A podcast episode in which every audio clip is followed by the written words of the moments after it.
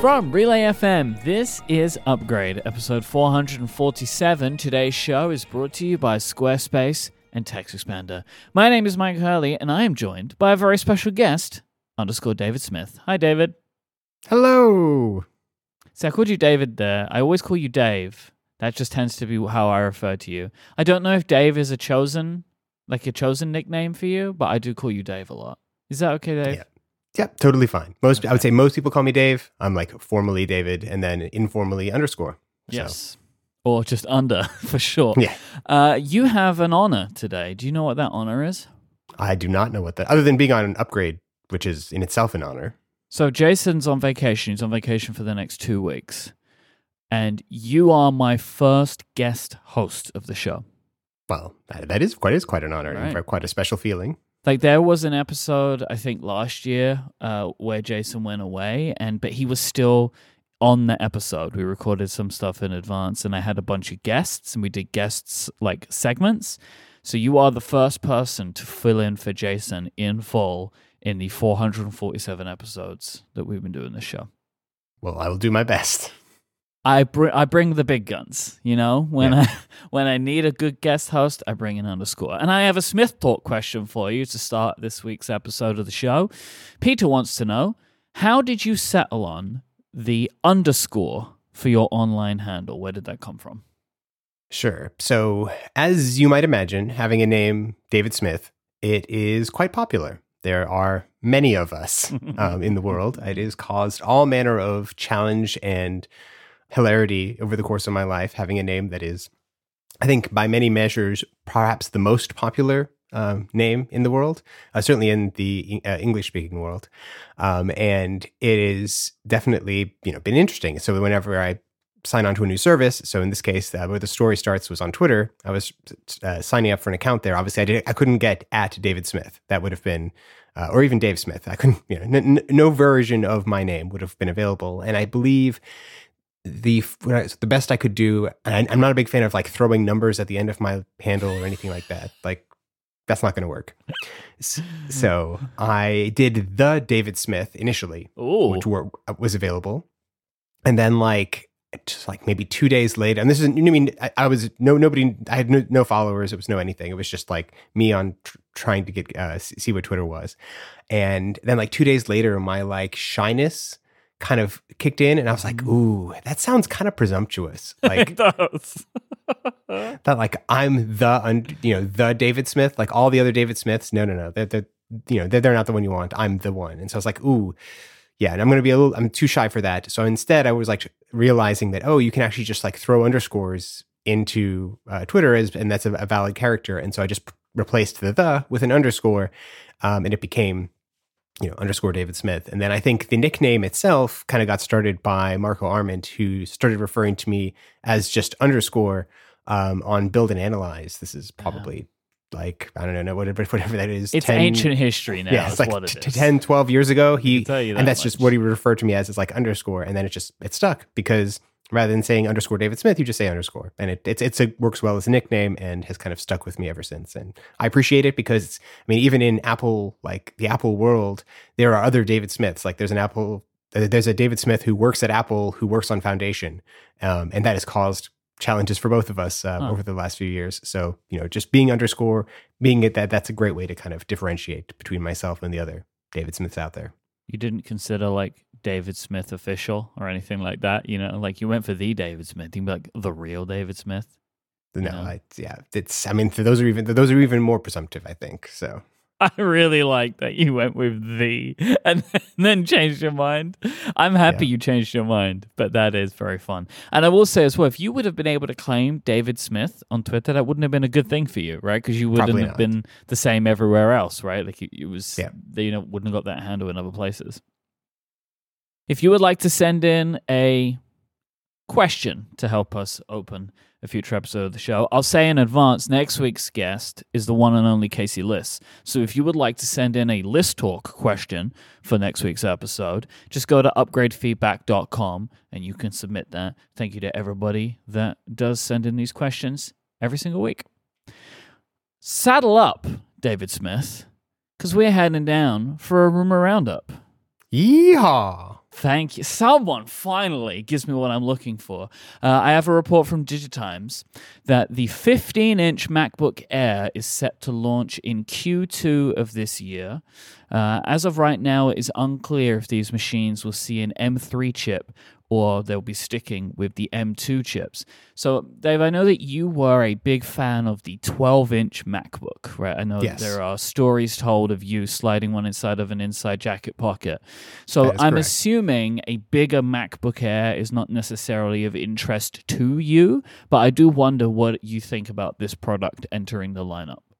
Yeah, I mean, I think this it's just kind of interesting to transition away from Air being small. Like initially, I would say when the Air first launched, it was one of its big things that it was small enough to fit in a envelope. Was like a that's how it was reversed revealed. And I think Air has now sort of just in some it's sort of instead been sort of basic or initial rather than having this sense of it being always the smallest. And so introducing a big MacBook Air is kind of an interesting evolution of that name, and I think probably is representative of where this falls in the lineup now. Whereas I don't think it's not necessarily related to its size anymore. I think people think of a MacBook Air as the entry level MacBook. That if you want an Apple laptop and you don't want to spend a lot of money or you don't have huge needs for it, that's what you get a MacBook Air. And I think I could make some sense as to why they would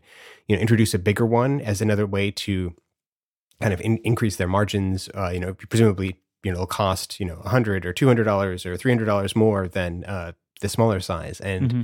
I think the thing that really makes me curious with this is is it going to fall to the same fate as the 14 Plus this last iPhone cycle, where they took the base and added a bigger version of it, and it has not been selling nearly as well as I think perhaps Apple would have liked or expected it to. That it continues, I think, is being outsold by the iPhone 14, 3-1 in my stats, for my apps, and I can't imagine that's what they hoped for this device. And I think it's interesting with this is are people buying the Air and it's so popular because it's cheap, or because it's an Air? And if they're buying it because it's an Air and they love the Air, it's an Air but bigger would be great. If really what they want is cheap, then it may not actually be as compelling of a device. And so I think that's what I'm really curious to see with this, sort of a larger Air, to see if it is actually successful or if people are actually they'd rather get, a basic MacBook Pro if they want a bigger device because they want the power and the other capabilities of that. And this may actually not have great fit, but we'll have to wait and see. As you mentioned that, it does strike me that this is an interesting product to add to the lineup, no matter how it falls, right? Where it's either scenario A, that it's just not popular because people want to get the MacBook Pro in the same way that they do the Pro iPhone, or option B, people buy the 15-inch MacBook Air instead of a MacBook Pro. So it's sure. Either way that it falls, it's an interesting... There is a potential interesting downside. I guess Apple is expecting that a 15-inch MacBook Air may bring more people into the MacBook Air line that would otherwise be elsewhere. I do wonder, it's an interesting thing that you pose about the iPhone, if it will stretch over. My gut feeling is that people buy the Pro iPhones because they want the best iPhone, where when it comes to laptops, I'm not sure if they're the same status symbol. I think a lot of people would just want a bigger screen for their laptop, and so sure. They would get the MacBook Air. But I don't know. And similarly, will this become the standard issue laptop from corporations? Because it seems to be that MacBook Pros are, as we found out when I got 700,000 people write in to me that the 16-inch MacBook Pro tends to be a pretty standard issue. We'll find out. But either way, I am happy that Apple is continuing to expand the line, but it is going to be fascinating to see what fate this product ends up having. Exactly, yeah. And 9to5 Mac reports that they have obtained renders of the upcoming iPhone 15 Pro. They have a CAD model that they were able to develop and show off. So I tell you what we see here. So we see a USB-C port, We see, which we'd kind of expected, a thicker camera bump, which we had expected, but it is worth noting this is the Pro model, not the Pro Max, where we're expected to see even more changes from a periscope lens. I expect it will be even bigger. And then there are a couple of things that are newish here from some of the stuff we've been talking about recently. So there have been some rumors of the volume and the sleep-wake button becoming capacitive with haptic feedback, kind of like the old Touch ID button rather than a clicky button. And 9to5 say that these renders indicate to them this will be the case. And also the glass on the screen, so like on the front of the device, features more of a curve to the kind of frame of the phone, making it a smoother transition with the frame itself carrying more of that curve. So rather than these kind of very harsh, straight, flat sides and sharp corners, the iPhone might get a bit rounder and softer in its feel again. Does any of this intrigue you at all, Dave?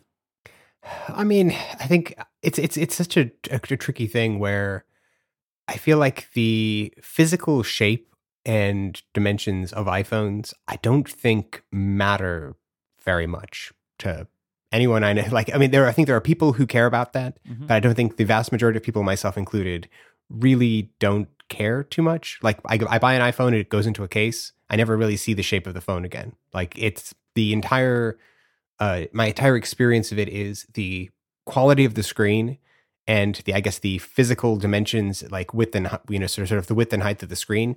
But beyond that, like having a slightly thicker camera bump or having curves that are slightly, more rounded, I just don't. It's the kind of rumor or the kind of aspects of a device that doesn't particularly seem to matter.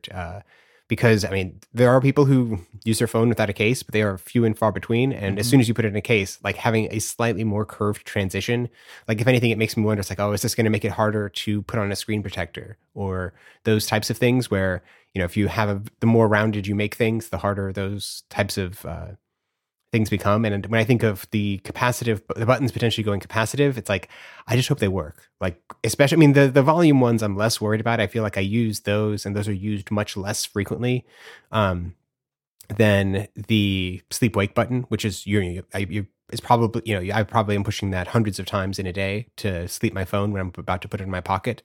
And if it's not 100% reliable, like if that's 99% reliable, it's going to be annoying because that 1% is many times in a day. And so it's like, it sounds reasonable. That's interesting that it doesn't seem like it's a dramatic year. It's still, I feel like we've been on the same general design language for these phones for, this will be what, the third or fourth year? 12 like was the first one that had this kind of design on it.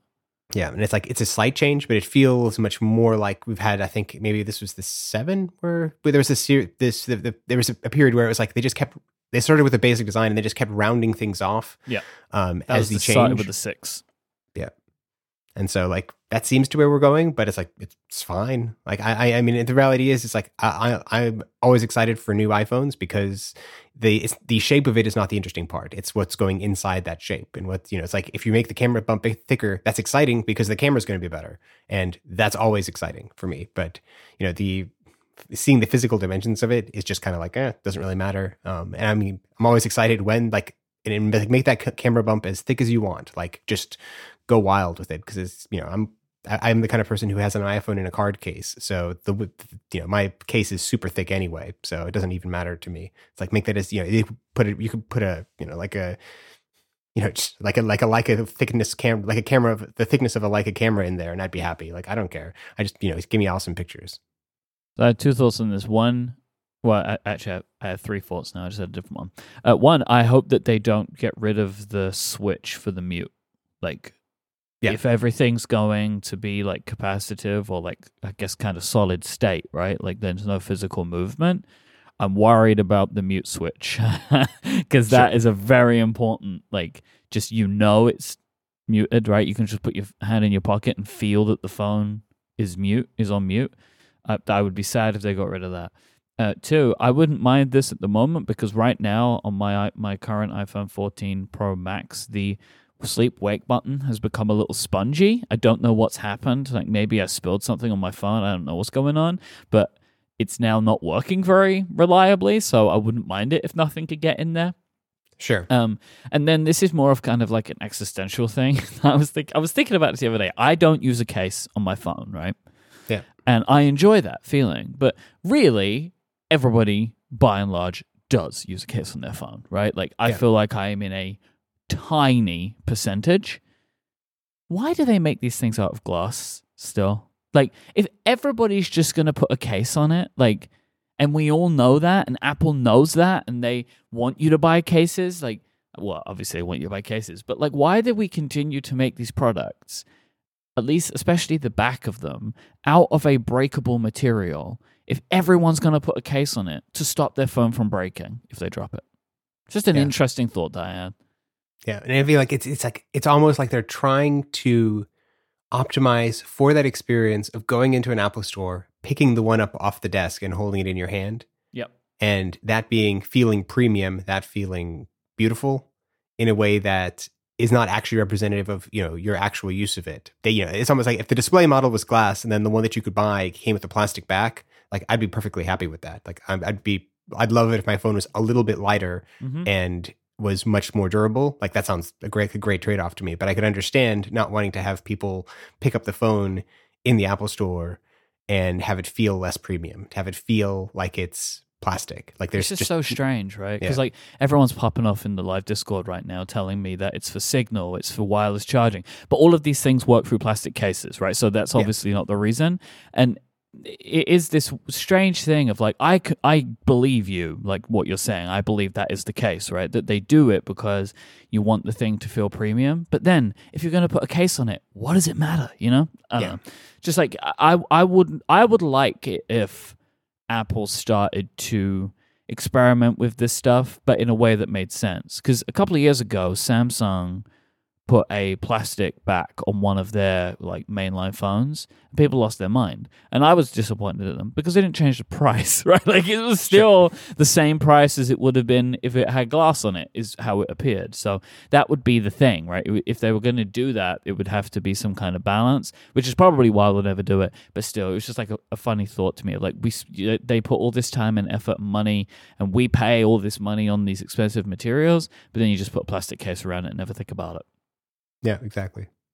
This device is also, you skipped over, it's also, it seems to confirm that it's USB-C, which I think is also a pretty like nice confirmation that that's actually seems to be coming this year rather than at some point in the future, like after, you know, if Apple fights the EU or whatever. Like it seems like, nope, it seems this is going to be the year that it's going to go USB-C and Lightning will be behind us. At least on the Pro phones. I expect that it will be USB-C on the Pro phones this year and then on everything next year. I reckon that's how they'll do it, just to try and get the last advantage they can get from USB-C, right? To be like, oh, it's an upsell for just 1 year, and then it will trickle out to everything.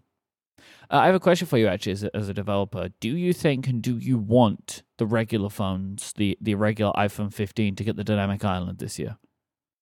Yes, I think is certainly the answer to that. Just in so far, the Dynamic Island is such a weird feature that it's really hard to explain or to be excited about it unless you use a phone that has it. Like it's a very... And this is just something I found from, I've been doing a lot of work recently with adding Dynamic Island support to one of my apps. And like when I'm explaining the feature to people, they kind of don't really get it unless they hold it in their hands and can actually see what's happening. That when you explain, well, you know, like while you're going to other apps, a small tiny version of your app will be visible in the top of the screen, and you can long press on that to see it or tap it to go to that app. And there's a complexity to that I think is really hard to explain. And so expanding the number of phones that can support that can do that. It's like, if this is a feature that Apple wants broad and wide developer support for, you know, making that a wide feature is just, I think, is the only way that that's going to happen. And I feel like the Dynamic Island, we're 4 or 5 months on since it was first introduced, and I wouldn't say that, you know, as a developer feature, it's sort of really caught on in a big broad way. There's a couple of use cases for it here and there. There's some apps support it, but it doesn't seem to have had that. And I think part of that is it hasn't had a big moment. It wasn't like, you know, when it first came out, it was very exciting and trending and all those kinds of features. And I think that's partly because it's only on the high-end phone of the current generation. And so it's going to be a long time. And if they keep it in the Pro phones, it's going to be even longer before it's going to get there, because none of the sort of hand-me-down, or I guess like the, whatever you would call it, the second-tier phones next year, where, you know, at some point the iPhone 14 is going to, you know, be $100 less and move down in the line, it's not going to have it. And so if they don't get it into those kind of base models that stick around forever, it's just never going to be anywhere. And then at some point it kind of turns into a touch bar or something, where it's this feature that is technically cool and interesting in some ways, but just never really catches on. And that would be, I think, a sad fate for the Dynamic Island. I agree. This episode is brought to you by our friends over at Text Expander. When you work in a small team, every single moment counts, because you don't want to be wasting your time finding video conferencing details to send to a new client.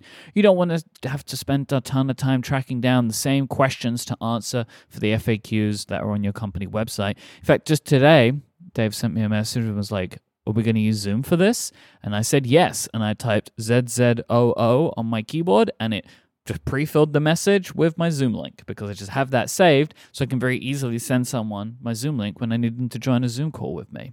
These are the kinds of things that you want at your fingertips, so you can get your work done faster and easier. That is why you need Text Expander.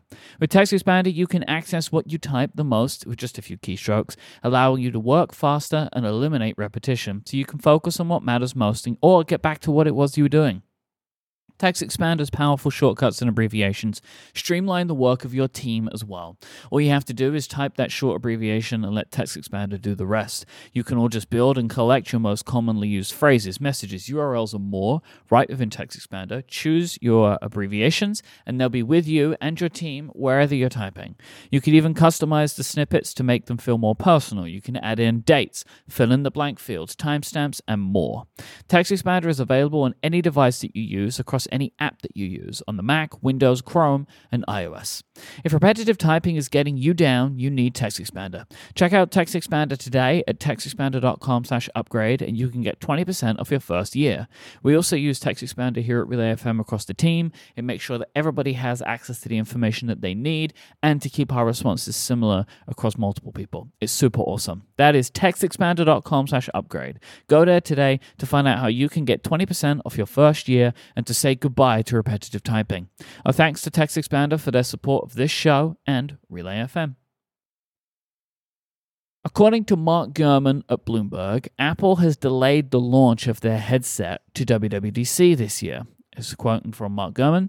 Apple made the decision to delay the launch earlier this month after product testing showed that both hardware and software issues still need to be ironed out. Apple has been working to fix issues with sensors on the device to enable the hand and eye control mechanism. It's also trying to strike a balance between battery life and performance.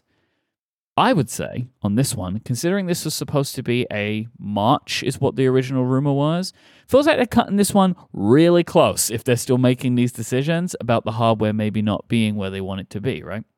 Yeah, I mean, even WWDC is close. I mean, I think I looked on a calendar, and based on like the most likely day, you know, if WWDC is the first Monday in June, that's like 105 days from now. I mean, if the hardware isn't final, like it's not going to be, you know, you're not going to be mass producing these in 105 days if you haven't locked in the hardware at this point. So, I mean, in general, it feels super like down to the wire. And I mean, they keep moving this forward in a way that, I mean, obviously they've never announced anything, so it's always just like entirely speculative, but it seems externally based on the rumors that it continuously is getting pushed forward and forward and forward. And it's like, at some point you just kind of have this feeling of like, man, like how are they ever going to get across the line if they just, you know, it's like every time they get close, it just gets kind of pushed out another 3 months, another 6 months, whatever it is. I can imagine that genuinely the reason they've chosen WWDC, it is the very end point, because this is whatever it is, they're not going to be shipping these things in July, right? Like they will start shipping towards the end of the year. But if the plan is for this product to make sense, they have to be able to show developers what the operating system is at WWDC this year. Like if they're not doing that, you might as well wait another year. And I don't think they have that ability anymore. Because I feel like, I mean, you could correct me if I'm wrong, I feel like as we are leading up towards this, thinking about what potentially could be on the roadmap this year, what all of the rumors seem to be pointing towards, this is the focus of 2023, especially for developers. So if they don't have it, there won't be a lot for people to get busy with. Yeah. And I mean, that's always so hard to tell. Like, I mean, I would say the software teams at Apple are by far the quietest, most secretive groups. And so like there could be other amazing things down the road. I think there is certainly a lot of indication that, I mean, even just from a conceptual perspective, if Apple is launching a whole new platform, that whole new platform is almost certainly going to be a focus of WWDC. That's where they're going to, because that's just, there's the most to educate developers about. And WWDC is functionally an education event. It is about them communicating to developers what they should be aware of, you know, how they can actually use it. And that's the, you know, that is the venue for the, and they have other ways they can do that. Like if they didn't make WWDC and they instead launched this in September, they could do tech talks and they can do videos, especially since WWDC is much more virtual now. I mean, I think the big thing they would miss out on is presumably if they have an event at WWDC with this, you know, announced, is the developers who are there in person and the, you know, invited guests and all of that will be able to try it out, to experiment with it. Mm-hmm. You know, you could imagine having on-site labs where, you know, developers could use this before it actually is available, you know, because, and I mean, I don't, it's the kind of device where I'm really curious if they're going to do kind of a development version of this where developers can buy it ahead of time, you know, like they have done with like the Apple Silicon Macs or some of the other devices, or if it's going to be, you know, in order to use this, you have to be on site at Apple, and they may have like on site labs throughout the year. But I mean, having it ready by WWDC gets rid of a lot of the initial complexity of that, because you're going to bring, you know, whatever, 1,000 developers into one place. And so you can show it to them, you can have them try it on. And it seems the kind of device that, no matter how good your simulator is that you can run on your Mac, it is not going to give you nearly the sort of the impression of the, how the device will actually work in practice, because the whole point of it is that it's kind of revolutionary as a display technology. And so, you know, it just doesn't really work that way. And it does feel like the longer it is until they announce it, the less likely I believe that there would be developer kits. Like if there's not showing it until this time, until June, I don't imagine they would be like, hey, come here and get a developer kit, and it'd be like a hardware unit. I mean, it would be incredibly helpful if Apple can do that, but I don't know how that's going to shake out. And I would imagine that for something like this, especially, a development kit would be really helpful for you, right? Yeah.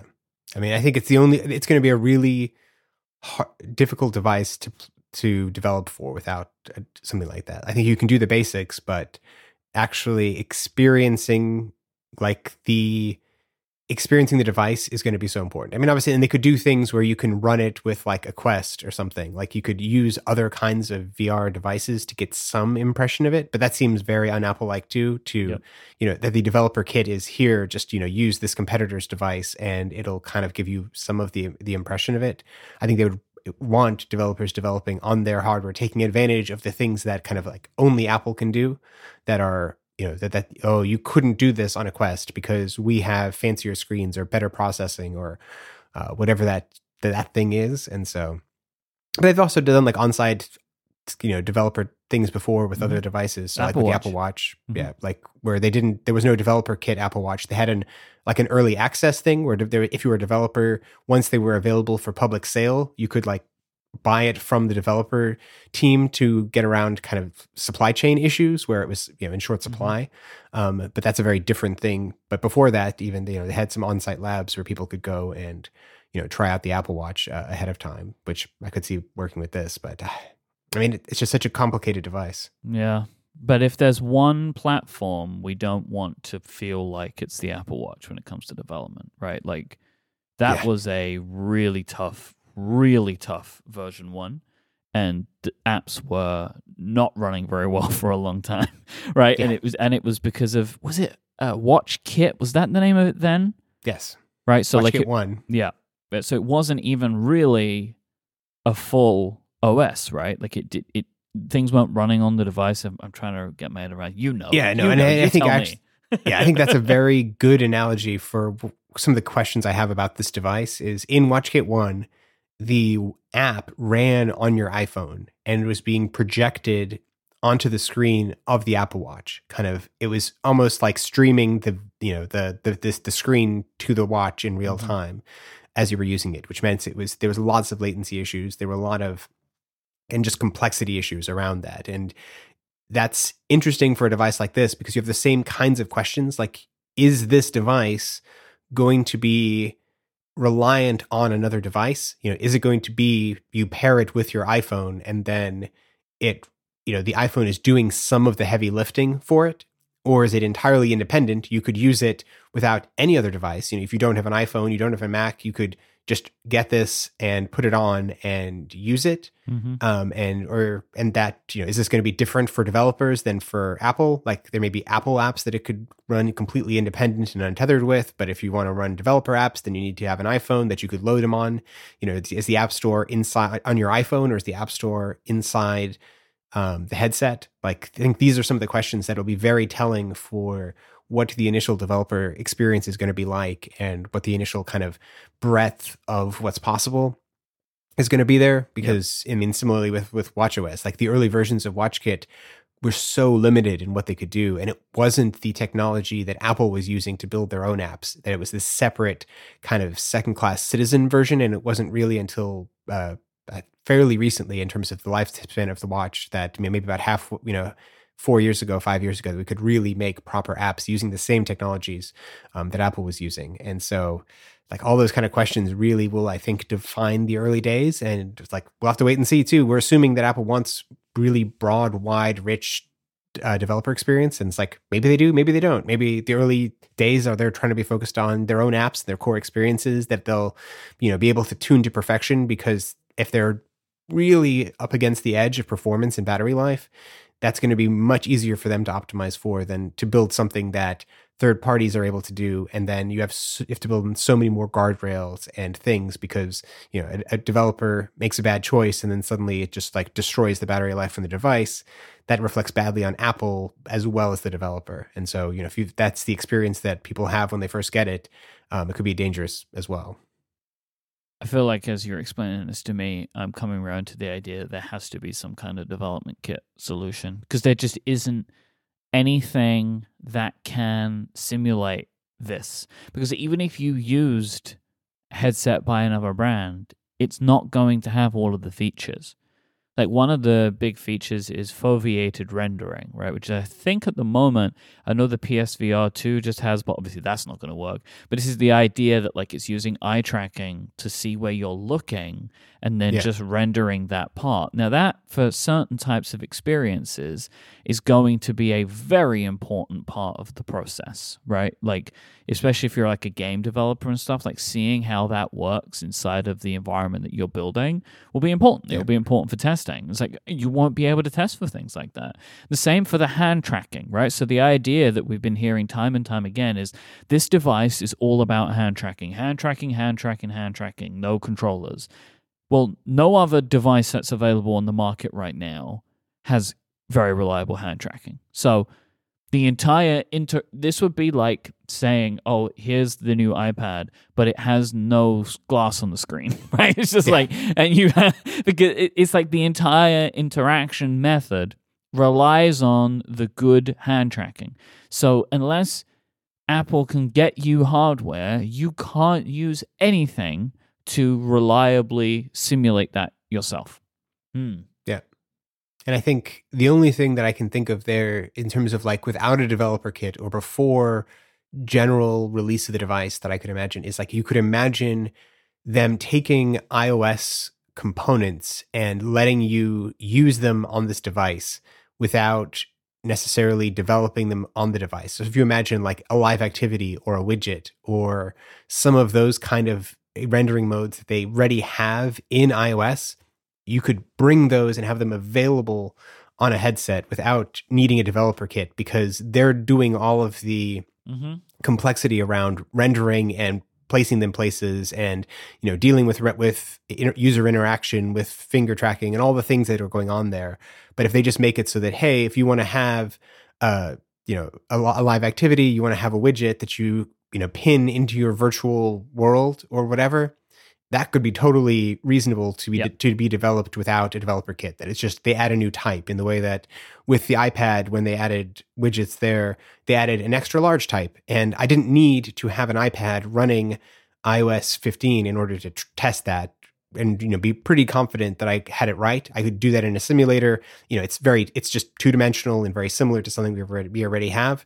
Those kind of experiences, I could see them very easily developing without having a developer kit. And so it's entirely possible, if they're going down that road where initially there's limited developer support in terms of what's possible, or at least the broad experience they're hoping from developers are existing experiences, like things like widgets or live activities, that could make a lot of sense. It's like if they want a rich experience that everyone's taking advantage of, not just the select game developers that they're, you know, bringing to the developer center in Cupertino and working with on site, like that's where it gets much more of a complicated story. And I certainly don't envy them trying to find that balance. As a developer yourself, right? So just developer part of David Smith, how are you feeling about the prospect of there being another platform that Apple produces, like for you and for your workload? Like you would, you know, I know you don't develop any macOS apps, right? Not really, no. Right. So you're on iOS, iPadOS, watchOS. We'll call this Reality OS. How does that feel kind of sitting here right now? What's interesting about that is that I feel like there's a deep tension I feel as a developer around, like, new platforms or new system capabilities have been like the cornerstone of my ability to be successful as a developer by being an early adopter, by being out on the cutting edge of whatever Apple's putting out there. Like, that's something that as a small, you know, sort of like one-person independent developer, that's what has allowed me to sort of shine in a way that I can move more quickly. I can get out onto these new platforms very quickly because I'm not a big team who has to get approval. I'm not like, you know, the Google Apps team who's trying to, I'm sure it's very complicated and difficult to work, you know, to get approval and to be there on day one. You know, I've had a lot of success with doing that. Like, that's how Pedometer++, that's how Widgetsmith, how those two, you know, like those apps are successful because they were there on day one. And so I'm always excited when Apple adds a new platform, when they add something into this, that I want to be there. But it's complicated for this one, where I feel like it seems like such a narrow use case and such a narrow audience for this platform that it's hard to be excited about it, because I think it's going to be very complicated to sort of have it be something that, you know, is kind of worth the time and worth the investment in doing this. Because it's like, if you only have a, you know, I don't think they're going to sell nearly as many of these as they sold Apple Watches, and the Apple Watch is a difficult platform to kind of get a good return on as a developer. And so if you have a tiny fraction of that, if you're talking about, you know, a user base in that should be measured in maybe hundreds of thousands to start with, like, you have to sell to a lot of them to make any income back, and you're going to need to be selling at a pretty high price probably too, in order to kind of recoup anything there. And so it's like, I'm excited about it in that regard, but I'm also kind of skeptical that it's going to be kind of like worthwhile. And I feel like I think it's potentially more likely that it ends up being like a TV OS or something, where there's a very particular type of app where it makes sense to develop for, and then for the rest of the apps, it doesn't really kind of actually fit in. That in practice, there's not a good market there. There's not a lot of reason to show up unless you happen to be whatever platform that is. And it's like, if widgets are a big thing on a headset, then I'll totally be there, and that'll be super exciting, and it's a new platform.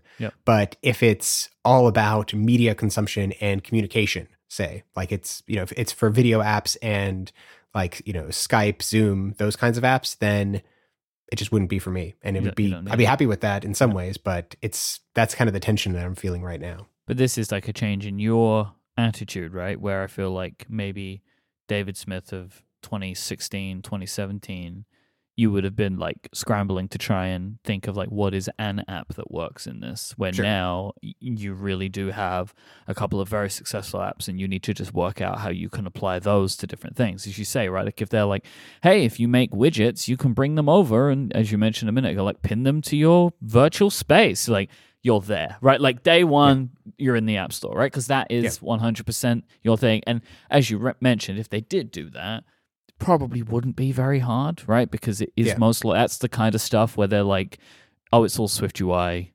We're using Swift UI here too. If you have this kind of application, very easy to like compile, you know, for, and then you just do some testing and bug squashing and you're done, right? Like, I'm simplifying, of course, but it's a different aspect to if you were to come up with a walking simulation app, right? Yeah. And you did that, right? Like that is a whole different kettle of fish completely. Yeah. And I think I've been burned in the past a bit. And part of the, both in terms of, just in terms of like, there's a, I could imagine coming up with like wild ideas and spending a lot of time, you know, say this summer, that's like, that's all I'm working on. And I think it's difficult to imagine there being a big enough audience to, for that to make a lot of sense, is as I think the maturity that I've come to as a developer, that it's fun to do as a, like as a hobby, as something that's interesting to play around with. But if you're viewing it as a business, coming to, as a developer, coming to this thing as a, you know, as a platform that you want to support, you know, it's, you know, a couple of $1,000s as a device, and it's potentially, you know, very limited in scope and is a completely new paradigm for the vast majority of people, that they're not going to, you know, consider themselves as, you know, computing is, you know, sitting down in a chair or standing up with a headset on and closing yourself off in that way. Like that's just a very, it's a totally new thing. And so that limiting of the space is, I think, something that makes me tentative going into it in a way that obviously we'll have to see. You know, I could be totally wrong about this, and they come back and they say, you know, we found a way to make this device and it's super cheap and it's super amazing, like, and it's going to have a wide audience, and the, you know, there's millions of these selling everywhere, and it's super, it's like the hit thing. And so finding anything you can do to be on that platform will be important and will be kind of get a good return. Like that's certainly possible. Like Apple has done that before. Of all the companies who could pull that off, I'd, you know, certainly put Apple at the top of the list. But it's the iPad, right? And we, you know, we're going to mention this before, and we're going to mention it a million more times leading up to this product's launch. But these were the rumors for the iPad. It was going to be really expensive, like over $1,000, and it came in at $500 and it blew up and everyone was very excited. Do you have interest in this device personally? I mean, not particularly. Like it's, I think the only use case for a device like this that I see myself potentially interested in is the use cases I've heard of around using it as a virtual display. Like if you're traveling or something like that. So like when I go to WWDC, I bring a whole bunch of, you know, sort of stuff to set up my work environment to be as productive as I can be, you know, away from my actual office, which is, you know, and right now I'm sitting in front of a Pro Display XDR with my laptop on a stand, and I got a keyboard and a mouse and all the things that I use to ergonomically be productive and effective. And if there was a way to have a virtual Pro Display XDR with me anywhere in the world that I, you know, is relatively small and packable in a suitcase, like that sounds super exciting. I'm skeptical that it would be a similar experience, but if that's the case, like that would be awesome. Like that's a use case I could imagine, but it's, I think, tricky to imagine myself, and that's even in that situation of wanting to have something like this on my face for 8 hours at a time, or, you know, sort of for long stretches, without that being something that is very fatiguing and difficult ergonomically and like challenging on your neck and all those kinds of things. And, you know, sort of playing games on a device like this isn't a use case that particular, like I don't play many games as it is.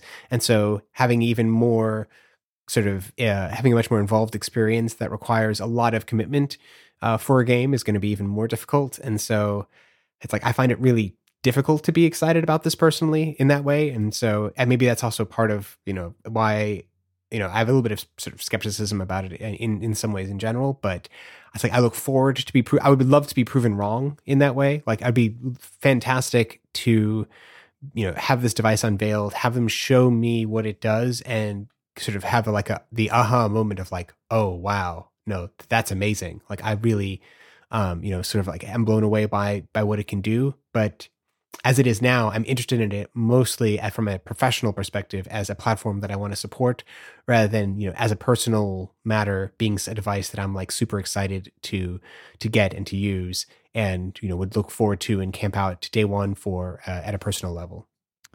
And as a developer of apps on Apple's other platforms, how do you feel about the prospect of WWDC completely being overshadowed by this? Like if they're going to, in WWDC keynote, they're showing off a new platform. I can't imagine there's much time for anything else, or it's going to be a 2.5 hour WWDC keynote. Like, how does this make you feel? Of like, I have all this other stuff that I do. I have ways I want to push my apps forward, but Apple will be spending their time talking about this instead. Yeah, I mean, I think there are two versions of that scenario, and they would play very differently to how I would feel. I think in one scenario, it overshadows like the main keynote because there's the most to explain there. But the other platforms still have large, meaningful, robust announcements to be had. Like there's lots of things happening still on WatchOS, on iOS, and it's just they didn't talk about them in the keynote. And there's after the keynote, at the State of the Union, and at the videos that are being released throughout the rest of the week, there's still tons of stuff, and it's super exciting. Like, I'd be fine with that. Like, I don't care if the keynote is slim on what's on WatchOS, which is probably like the platform closest to my heart. Like, that's fine to me as long as I'm getting a lot of stuff and what's new in WatchOS. If it's the other version of that, where it's WWDC is overshadowed by this because that's all there is, or that's prime. That there's very minor incremental updates to the other platforms, I think I would feel kind of more sad by that. That if it felt like the other platforms were being put on hold so that they could launch and focus on this new platform, I think I would have a bit more frustration in terms of it would feel like some of the other platforms that I'm perhaps more directly and immediately excited about and whose changes and improvements will have a bigger impact to my users and to me, like that would feel a bit more crummy. So it's like my hope is it's the former version of that even if it does have this big it's the talk of the show in terms of Apple's messaging and their PR strategy, like that's fine as long as the actual story behind the scenes is that there's a lot of cool stuff that I can do and that I can look forward to launching in September. It would surprise me if they weren't able to still do other things on other operating systems because of this.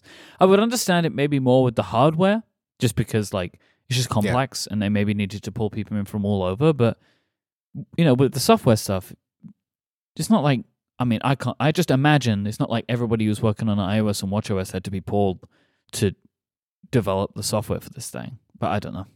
Yeah, it's like it's certainly possible that would be the case, but it seems unlikely that there are certainly I'm sure there's dedicated people working on WatchOS, on WidgetKit, on HealthKit, on all of the other, on SwiftUI, on all of the other platforms. And if there's there might be some drain to that, but it doesn't seem like it should be, that they couldn't do both at the same time. It would seem like a very strange staffing place for Apple to find themselves, that, oh, we just can't have enough, we only have 20 engineers, and so we have to focus them all on the news thing rather than being able to have different teams who can take care of things and sort of juggle multiple platforms being updated at the same time.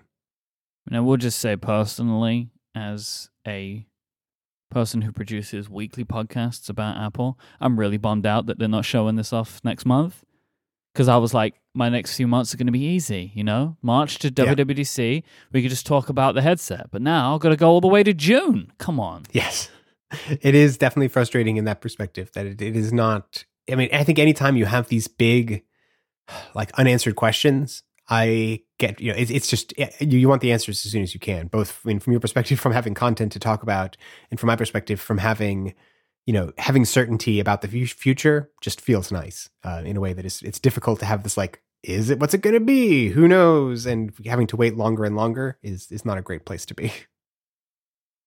This episode is brought to you by Squarespace, the all-in-one platform for building your brand and growing your business online. You can stand out with a beautiful website, engage with your audience, and sell your products, services, or even the content that you create because Squarespace has got you covered. It's so easy to get started with Squarespace. You just sign up and you choose from one of their beautiful, best-in-class, award-winning website templates. You can just browse the categories that they have to find the site type that you have, or maybe the business that you have, to find the perfect starting place. Everything is customizable with just a few clicks. You can choose branding, you can choose fonts. It's really easy to then move and drag things around on the page, all in your web browser or on their app, to really customize it to just look and feel like you want it to. And it's so simple to then add in additional functionality. If you want to sell products, physical, digital, it doesn't matter. They have all of the tools that you need to start selling this stuff online, and they have powerful blogging tools to share photos, videos, updates, and more. You can categorize, share, and schedule your posts to make your content work for you.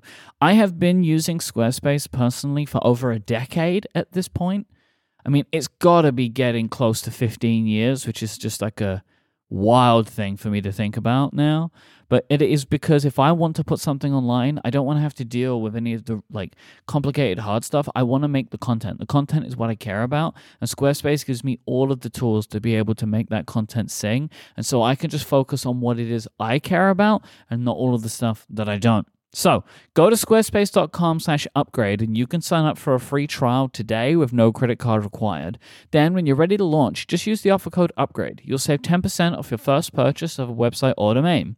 That is squarespace.com/upgrade. Then when you sign up, use the offer code upgrade to get 10% off your first purchase and show your support for the show. Our thanks to Squarespace for their support of this show and all of Relay FM. Everyone's talking about AI these days, right? AI all over the place. I got access to the Bing, the Bing AI search thing today. Oh, I was playing around with that. I'll actually say I'm trying to plan a vacation. Like me and Nadine are looking to take a vacation, and I got some good suggestions from Bing. I was like, oh, nice. Good. But one thing that they've done, I mean, you probably saw the wild things it was doing like last week, right, where people were breaking through. Ben Thompson's Stratechery article is not just one of the best things I've read from him. It's like one of the best things I've read in years. So it's called From Bing to Sydney. I'll put it in the show notes. You should go and spend some time reading it. It's unbelievable. Also, Kevin Roos at the New York Times had the column where Sydney told him that it loved him, which was like a whole other thing. Because of this, the way that Microsoft, I think, is solving this for now is you can only ask 5 questions and then it makes you restart, which was really annoying for me today because I was trying to refine some things, and I found that quite frustrating. Nevertheless, you have been dabbling with another of OpenAI's projects, which is, I think, currently one of the less sexy ones. It's called Whisper. I feel like not a lot of people are talking about this. It's not DALL-E. It's not ChatGPT. It's the same company, OpenAI. Whisper is a speech-to-text engine, and you have been feeding a selection of podcasts into Whisper. And I kind of wanted to get, one, like, why are you doing this? And two, like, what has been your experience of this so far? Yeah. And so I think that AI is definitely sort of like the technology of the moment in so many different ways, whether it's the image generation, the text generation, or in this case, being able to convert spoken audio into text. And I feel like there's the reason it's so kind of like of the moment and feel like it's transformative in a way that it wasn't, many of these technologies have existed for a long time. There's something different about it now. And that difference seems to have been this crossing this point where suddenly these things that previously were just too computationally intensive to reasonably and pragmatically do kind of at scale. Now, suddenly we've been able to kind of cross that point where, as is so often with the case with technology, it goes from something that is niche and limited and requires very specialist tools and very specialist hardware to something that can be run much more broadly and at just sort of at a scale that is different, that you can have hundreds of, or tens of millions of people talking to ChatGPT, and it doesn't completely, implode on itself. And same thing with, Midjourney or any of the Stable Diffusion models, and with in Whisper specifically's case, it's this difference of, you know, speech to text is something that has existed for a very long time. I mean, like Nuance and Dragon Dictate have been doing this, you know, for a very long time. You could be able to do automation on the Mac even with your voice and, you know, being able to speak rather than type. You know, there's some great accessibility things that are have been out of that for a while. But what made Whisper different and is interesting as a technology is that it is making this thing that previously was either very proprietary or very sort of expensive and complicated, something that anyone can run on almost any device in a way that is pretty performant, and certainly way more performant than it was before. That, you know, so what I do with my podcast searching system is I've done this before. Previously what I actually used to do is I tried this before, and YouTube was the only place that would do kind of wide scale automatic speech to text. And so I would actually take podcasts, turn them into videos, upload them as private videos on YouTube, wait for it to do the automatic like subtitling, download the subtitles, and turn that into the transcript, which is terrible and awful in lots of ways. And the actual quality wasn't very good. And then Whisper comes out, and instead I can write a script that just downloads the podcast episode, runs it on my, you know, runs it right on my MacBook Pro, and I get the result in a few minutes. And, you know, it doesn't cost me anything. There's no infrastructure or overhead involved in this. You know, you can run the same model on an iPhone even and have it work with some degrees of accuracy. And so it's this very different place to be. It just wasn't possible before. How does this work? Like, how do you generate these transcripts? Yeah. So, I mean, Whisper is just a technology that you feed it an MP3 file, basically, and it transforms it in a few ways, and then it gives you a transcript as best as it can come up with of what that file is, you know, what the people in that are saying. And, you know, in my case, my goal was to make a keyword search quality, you know, sort of podcast retrieval tool. Mm-hmm. And so I make it so that, which this is fine for. It's not a true transcript in the way that, you know, if you wanted to read the content of this show, but if you wanted to find out when we talked about Reality OS and you search for Reality OS, it'll be able to transcribe it and give you the place in the episode where we talked about it. And so it just is, you know, it's this, I don't know, it's a magic black box that you feed MP3s into and get the textual versions of that coming back to you on the other side. I did a search for Reality OS, and it currently doesn't find anything. Because I guess it's just, I don't even know. Because this is it, right? Like, because they're not human. No. There are things that are missed. Yeah. Right? So, like, because a human would hear that, and if they knew what we were talking about, they will put it in there. And, like, and I know we've spoken about I found it here, Reality Space OS, right? Like, by looking through the transcript, like, search results.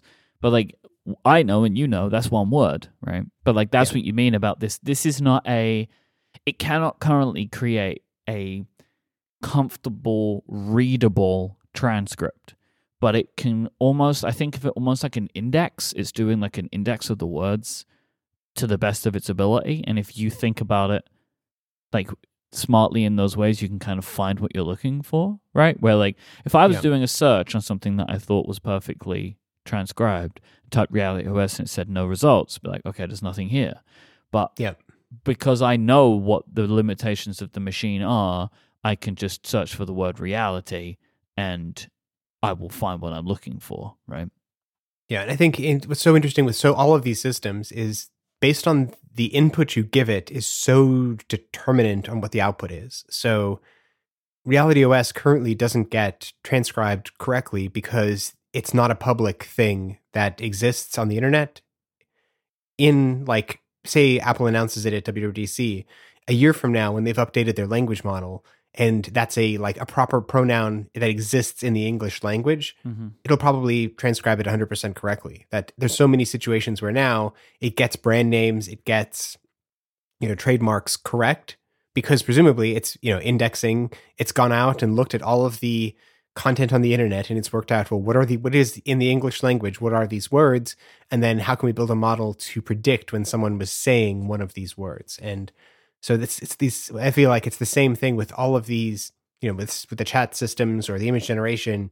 it's so much a trend. It's just transforming the input into some kind of useful output in an automated fashion.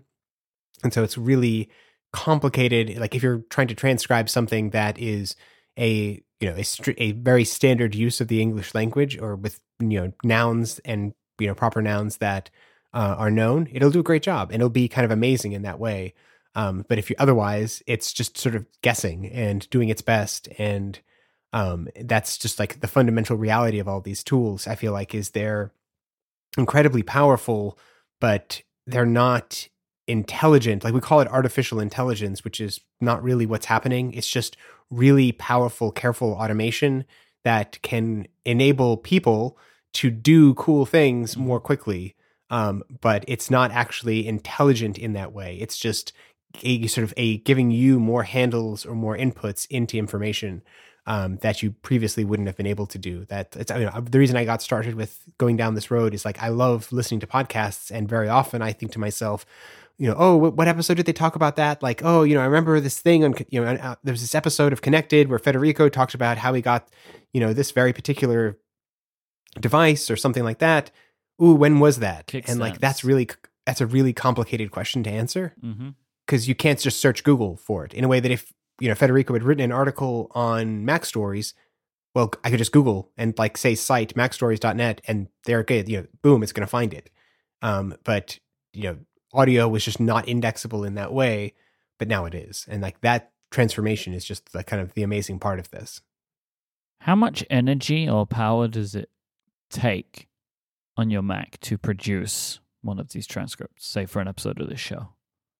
Sure. So like for an episode of Upgrade, which is typically maybe like an hour and a half long, something along those lines, I can generate a transcript on my M2 Max MacBook Pro in maybe about 20 or so minutes, 20, 25 minutes, which is reasonably fast as these things go. But during that time, it is completely using every core of the device. And the fans come on, and it is, if you ever wanted to, cook an egg on a MacBook Pro, this is how you do it. And I can say going back and re-indexing the entire back catalog of Upgrade, of Connected, of the Accidental Tech Podcast, of the talk show, there was a lot of heat being generated on MacBook Pros in my office for quite some time. You're just like slowly wearing those cores down. Yeah, I mean, it definitely made me a little nervous that I was like, should I be worried that I'm going to like, overcook my MacBooks? But I was like, it says pro in the name, right? This is, if I was a, a researcher doing some kind of, those people they always show in Apple keynotes of like these, scientific people who use Mac Pros to do protein folding or something, like they would be doing this. This is well within the spec, but it definitely made me a little nervous to be, seeing my device be running at that, that hot for that long, because I think it was, in the course of maybe about 2 weeks, 24 hours a day. So, and it's definitely not something that is like lightweight in that way where, you can do it. And if you wanted to, you can run this on an iPhone and it works, but if that's one of those, you definitely wouldn't want to do it without being plugged in, because it would absolutely destroy your battery. And like the back of the phone, you can feel exactly where the chip is on the iPhone's back, because if you run your finger down, it'll be like scorching hot. Like it's, because especially there, because it's entirely passive. So all of the heat is just doing its best to radiate out otherwise. So it's definitely, but the amazing thing is that it's possible that like, I don't need some dedicated, device.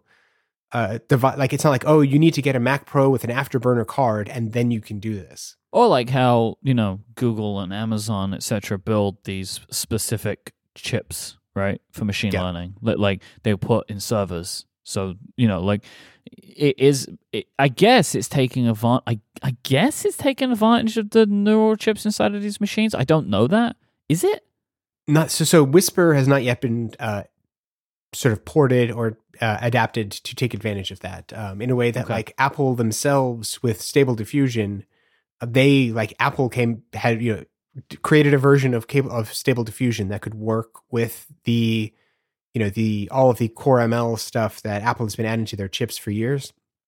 But it's right now, I don't believe there's a version of Whisper that can do that. Okay. I believe I've heard that somewhere but I could be making this up now, so don't attribute it to me, that Apple are looking at that, like in the same way that they have other things of like, how can they make sure that this stuff can run? But yeah, I mean, and if they do, it'll be amazing because that's so like purpose built. It's almost like, you know, this very purpose built bit of hardware that would speed up the process and probably as a result do it so much more efficiently than having to do it on the, you know, do it on the CPU or the GPU on a device now. So like, and especially if they wanted to make this something that worked well on iOS devices, it would be even more of a huge win there, because I feel like every iPhone for years has been shipped with these neural engines that do nothing like 99% of their life, that there's just there's so few use cases where it makes sense to.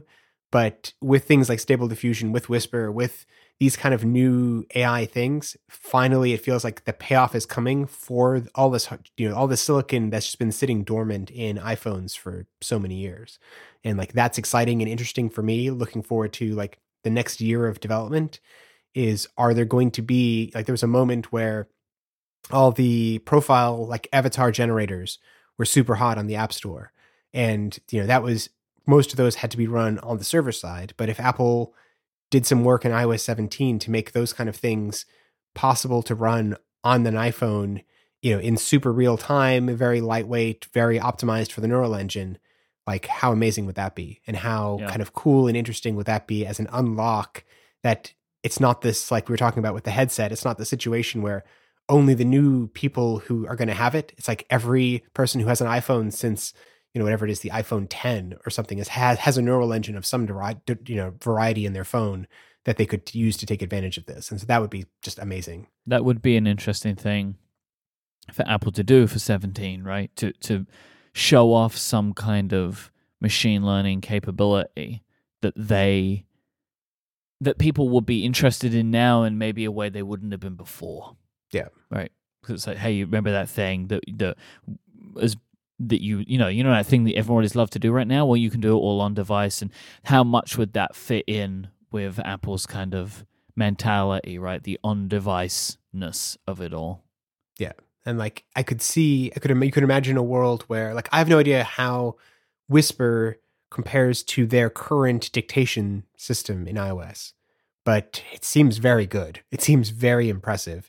And it makes me wonder about if Apple would benefit potentially from, you know, making their own version using the same technology and concepts behind this and, you know, building it into iOS. And then if they do that for themselves, then they can make that available to, you know, developers through some kind of very lightweight, wrapped, you know, hyper-performant system. And then it starts to get really interesting for what that opens up for, you know, where, you know, you have, you know, a podcast app that can show you live subtitles for what you're listening to, or when you hit share, it, you know, the shareable clip includes all of the, you know, a live, you know, indexed transcript of what's happening. Like these things, it's so different when you can suddenly do them in a lightweight, performant way on device, do it right, you know, where the user is. You can do it offline. All of those sort of advantages start accruing. That is where it starts to get very exciting for me. So there were, Mark Gurman reported in his Power On newsletter, Apple had an event, like an internal event a few weeks ago, which is their like AI Summit. It's kind of internally dubbed as, like, nicknamed as WWDC for AI, but it's just for Apple employees. Sure. And I've got a quote here. I'll just read from Mark Gurman. In a brochure for the event, Apple's AI chief told employees that machine learning is moving faster than ever, and the talent we have here is truly at the forefront. It's an interesting, like, they're at least focusing on it. And we've seen it, right? Like you said, like we've seen it. We've seen them do enhancements to the operating system to support and optimize for some of these models. I think it would make a lot of sense for them to have some kind of, like, you know, what is now called AI-focused features for the next couple of versions of iOS, because it could really catch on with people.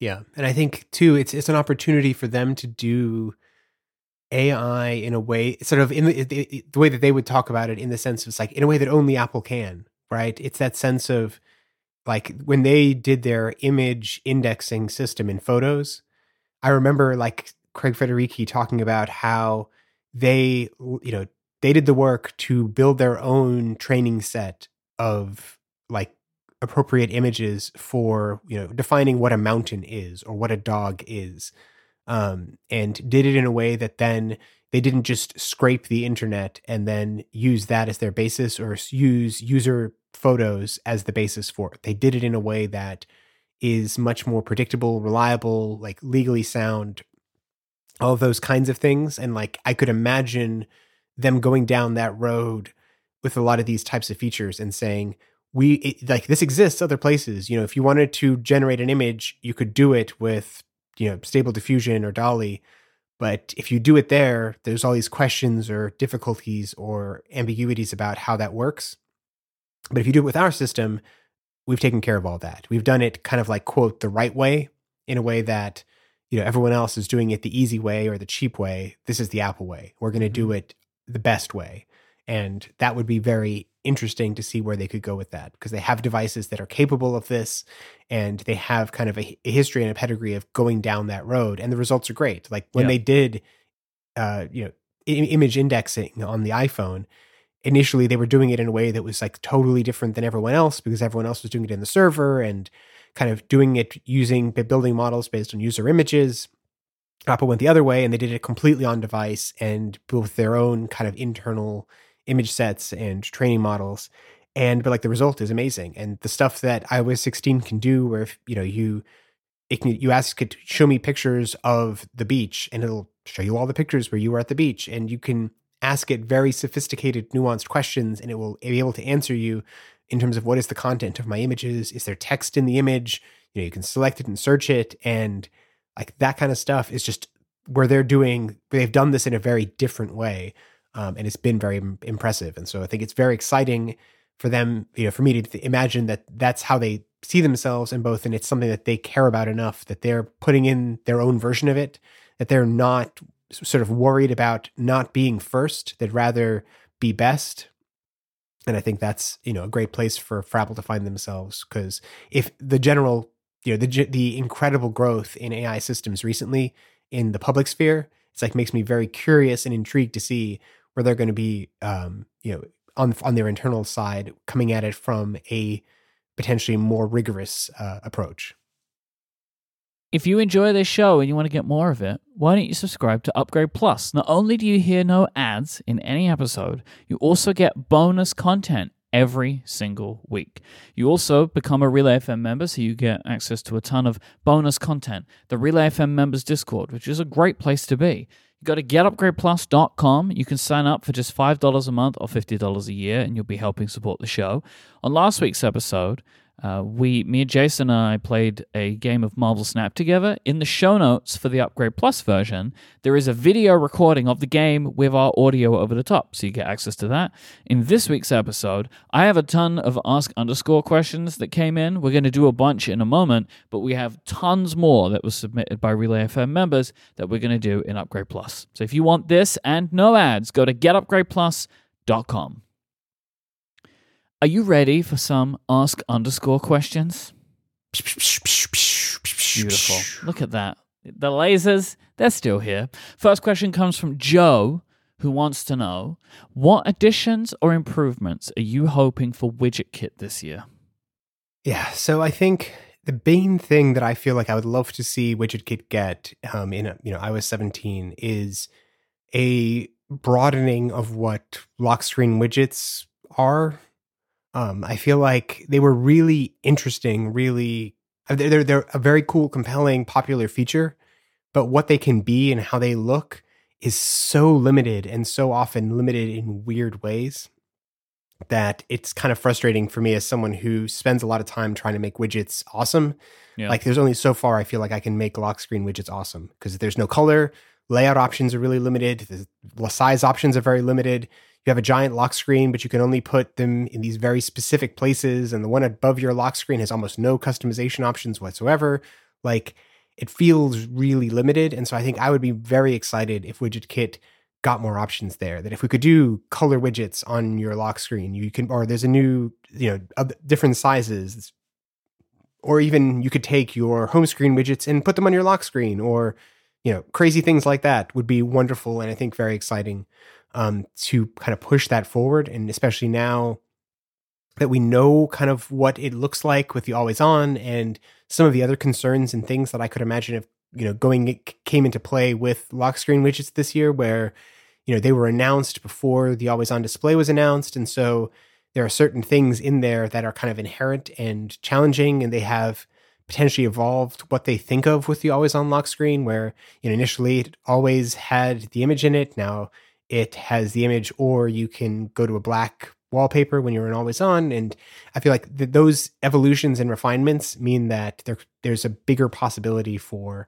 what lock screen widgets could be. And I think that's where I'd be most excited. I mean, if there were any changes to widgets anytime, I'm always excited. Like, I'm super up for taking on whatever Apple wants to give me on widgets, but that's the area that I feel like home screen widgets feel pretty good. They feel pretty robust, and I don't have nearly as long of a kind of wish list on them than I do with lock screen widgets right now. Do you think we're ever going to get interactivity on home screen widgets? I don't know. Like, I think what's strange about that is as someone who has a lot of users who, you know, interact with widgets on a very regular basis, I don't hear a lot about requests for interactivity. They're not asking you, right? Like, can't I do this? Can't I do that kind of thing? Yeah, like it's just not. It doesn't come up in the way that I like would have expected it to. In a way that I think people are pretty happy with them not being interactive. Obviously, not, like if they became interactive, people would be happy, and you'd have new things that are possible. I think the things that I hear more are people wish they could be updated in ways that were more live and real time, or like being able to show animations or videos or those kinds of things on the lock screen or on the home screen would be compelling. But being able to interact with it, like putting buttons there, just hasn't been something that I sort of hear about as much. And it's something that, sure, it'd be cool if it happened, but I'm not.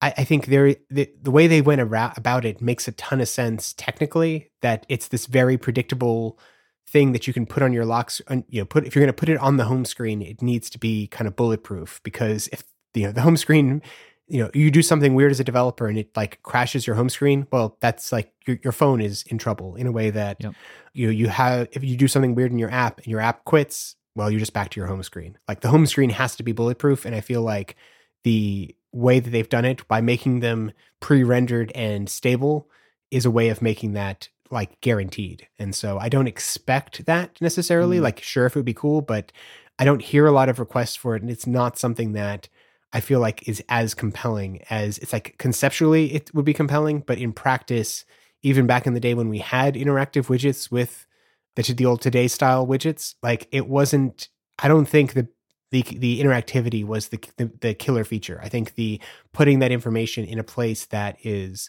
accessible and then making it, you know, customizable by the user is what's cool, rather than necessarily being able, if you want to interact with the app, tap on the app and you can, get into that. And I think some of the changes they've made with that, you know, about the being able to, you know, launch into other apps and those kind of features have made it really compelling. So like, sure, if it happened, but that's not something that's really on my to-do list or my radar. Yeah, I would say personally, I have not missed I don't particularly feel like I need interactivity in my widgets. Like, I kind of see my widgets more as like little windows into the app. Like, if I want to do something, I'll open the app, do the thing. But other than that, it's just here's some information. I don't feel like it's something that I'm really that I really miss as much as I thought I would when it seemed like that was the way that was going to change of how widgets were going to be. Rob asks, how do you balance the many apps in your portfolio? I've been happily using Pedometer++ and related apps for years. When Widgetsmith became a breakout hit, I was happy for you, but worried that the support for other apps that I use would drop to a minimal. I have been very happy to be very wrong about that, but I don't understand why. Is it for diversification in your business? I mean, I would say since things like Widgetsmith becoming, you know, wildly successful and popular when it first, you know, had its moment when it went viral on TikTok, like I am less diversified and less broad in my approach as a result of that. That I think I'm glad if people think that the other apps are still getting attention and it feels that way to them, because they're getting some attention, but not nearly as much. And I think this is just the reality of working on a portfolio of things makes sense.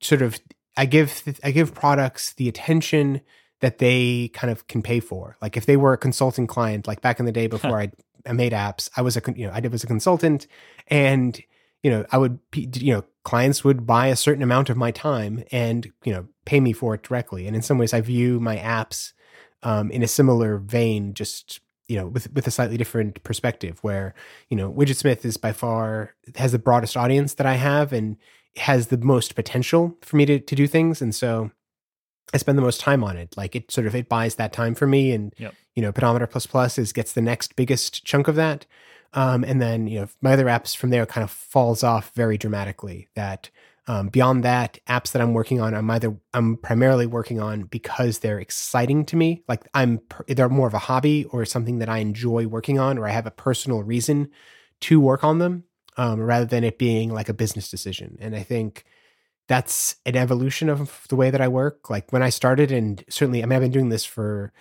14 years or something. I've been making apps now. And so in the early days of the App Store, the best way to make to try and make it was to build lots and lots of different things. And that was because not a lot existed. There were no apps on the App Store. So anytime you made something, it was new and interesting and pushed something out. Whereas now those opportunities I find are much fewer and far between. And there's a much better return on enhancing and going deeper into things that have already found traction. That trying to get traction is so difficult that it's better to just sort of double down on things. And so I just kind of balance them based on their general popularity. And then when I have, periods of, there's inevitably in the Apple developer cycle, there are going to be kind of these quiet periods where, there's not much that Apple is doing right now in terms of new stuff versus, from June to September. So June to September, like Widgetsmith was my primary focus. And I was doing everything I could to have the most compelling thing day one for that. Some of my other apps, not so much. If they got an update, that's great. But if they didn't, it was fine. And so I think there's just a maturity that you kind of have to be realistic and understand that sometimes it's going to disappoint people who care about one of the less popular products are just going to be kind of, it's like if you're a big fan of the, the Mac Pro, and you're going to get sad that Apple puts all their attention on the MacBook Air, but that's just the reality. That's just what makes sense. And it's, all those same forces are magnified, 1,000-fold when it's just a one-person developer trying to make those kind of decisions about how to best allocate your time. Oz asks, where do you predict the Apple Watch could go in the next few years? Do you think we're getting close to third-party watch faces, or is this still a pipe dream? Oh boy, third-party watch faces. I mean, third-party watch faces are like that's my dream feature. Like that is the thing that I enjoy making them. Like I make them now. They don't that doesn't exist as a thing that Apple has created. There is no third-party API for watch faces, but I have found ways for years now of making my own. And you and I have met up in person, and if you look at my wrist, I'm very rarely running a Apple watch face because I like my own better. I've come up with dozens of these over the years. I think they're super compelling and interesting, but that's just not been a place that Apple has kind of decided to put effort into. And I don't, at this point, it is certainly a conscious choice. There's nothing technically why they couldn't. I mean, I'm making apps that pretend to be watch faces and running them in kind of a way that doesn't make a lot of sense and isn't necessarily the most battery efficient. Like if they wanted to, they could do this so much better. But it seems to be a conscious choice that they've not done. And I think what is complicated there is the future of the Apple Watch is whether that is they're holding it back for a kind of using it, they have this trump card in the back that they're trying to play at the right moment where they can get a big impact, or they have a quiet year that they want to, turn into something big. And if that's the case, this year would be really cool. It's the 10th anniversary of, WatchOS. It'll be WatchOS 10. Be a great time to have a big splashy feature. But otherwise, if I was trying to predict the future of the Apple Watch, I would say, you know, history shows us that every year what they'll do is they'll add a couple of new workout modes and a couple of new kind of workout fitness related things. You know, it's every year there's something new that they're doing there. There'll be some new capability on the new hardware that is an improvement, kind of an evolution of what's happening there. And they'll add 2 or 3 new watch faces of their own. And you know, it's like if I was going to like place a bet on what WatchOS 10 and the Series 9 watch was going to look like, that's what I would predict. Like, I think that's the most likely scenario. I think the only thing kind of pulling it slightly differently this year that, if I'm going to try and do a little wish casting, is this year, last year they dropped support for the Series 3 Apple Watch. But that, that was the first year that they did that. And I'm curious to see what a full year of being unencumbered by the Series 3 looks like for WatchOS. That I think that's interesting to me, that they'll I don't know at what point they decided they were going to drop the Series 3. Like if that was something they knew going into all of WatchOS 9, then, maybe it doesn't actually make a difference. But if they didn't know that until like January of last year. And so there were some choices they couldn't make because it would have had to support the Series 3. Like that would be interesting and compelling and, intriguing to see what happens. And similarly, like what's going to happen with the Ultra, which is this very different, model to it. Is this a device that's going to be supported and upgraded regularly? Or is it just kind of be this thing that happened once and, will get updated every few years and from a software perspective doesn't get much. So it's hard to say, but I mean, third-party watch faces, I'm so there for that. Like I will be shouting as the top of my lungs and jumping up and down if that ever happens at a WWDC. Maybe definitely be a new Watchsmith there. I feel like if that was the case, I am intrigued by the idea of there could be something that they are able to do now, or a set of things they're able to do now, because they can be more. They can rely more on the hardware and what the hardware is capable of, because Series 3 to Series 4 was a big jump, right? Like the Series 4 watches, they have remained kind of like better, better in over the long term than the Series 3. And I guess they also stopped selling the Series 4 and the Series, right? The Series 3, they just kept selling it, which is just dragging everything back. Yeah. And Jonathan asks, when you want to implement a feature in an app, but you don't know how, what is the process that you work towards building something into your app? Do you start with documentation, tutorials, or example projects? And what do you do if there aren't a lot of resources? So what is your learning process like? How do you understand new things, and how do you kind of like test putting them into your applications? So, I mean, I think everyone has a different approach to learning, and mine tends to be very experimental and kind of, I very much am on the side of rapid prototyping, get something working, build it as quick as you can. And that's the best way for me to learn, that I don't really read a lot of documentation. I think the only bit of Apple documentation that I would actually could say that I've read is probably the human interface guidelines, like the technical like documents that sometimes get produced, or like the Swift language guide and things like that. Like I just can't do it. Like those hurt my brain. I'm not that kind of developer. And tutorials, I have a similar kind of difficulty. Like I struggle just wrapping my head around something unless I can see it and use it. And I'm in Xcode doing that. And so if there's a new feature I want to build, I just start, I suppose. Like I just will think, okay, well, what is like a basic version of this? Or how can I probably, first step is this a problem that I can solve at once? Or do I need to break it into 5 smaller problems? And then I break it down into 5 smaller problems and try and pick the first one and just try and build it. And if I don't know how to do it, I'll tend to just like either experimentally do it or just do a lot of Google searching and, kind of looking around or those kinds of things. Because usually most things tend to have, you're not the first person to solve a problem. Even if it's a new technology, a new platform, there are rules or things that you can benefit from where you can kind of be taking your past experiences and bringing it forward, or I try and say like this new thing, how is this similar to something else that I've done before? And in my case, you know, I've been making apps for 14 years now. I've launched something like 60 different apps over that time. Like I got a lot of code in the catalog that I can go and look at and pull from and, you know, kind of learn to see if I can take this thing and adapt it into the new thing, which isn't necessarily the best always in terms of I'm not doing these kind of clean room, oh, Apple introduced this totally new technology, let me just implement it in a totally new way.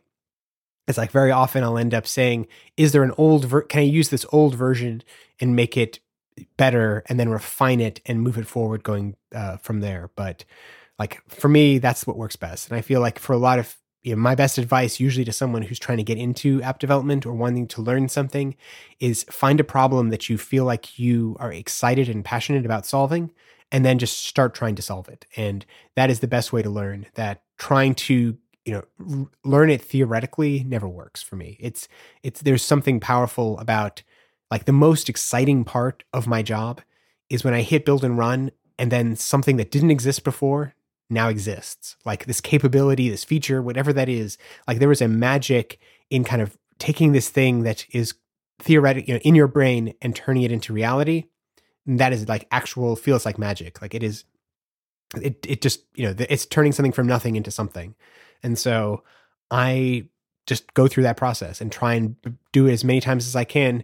How can I make this from something that doesn't exist into something that does exist, and get started? And if you do that enough, you start to get good. You kind of learn how to learn, you know, through that process. And I feel like if you get too stuck in documentation or feel like you have to understand something before you try it, you'll hardly ever start. And that's, you know, definitely worse.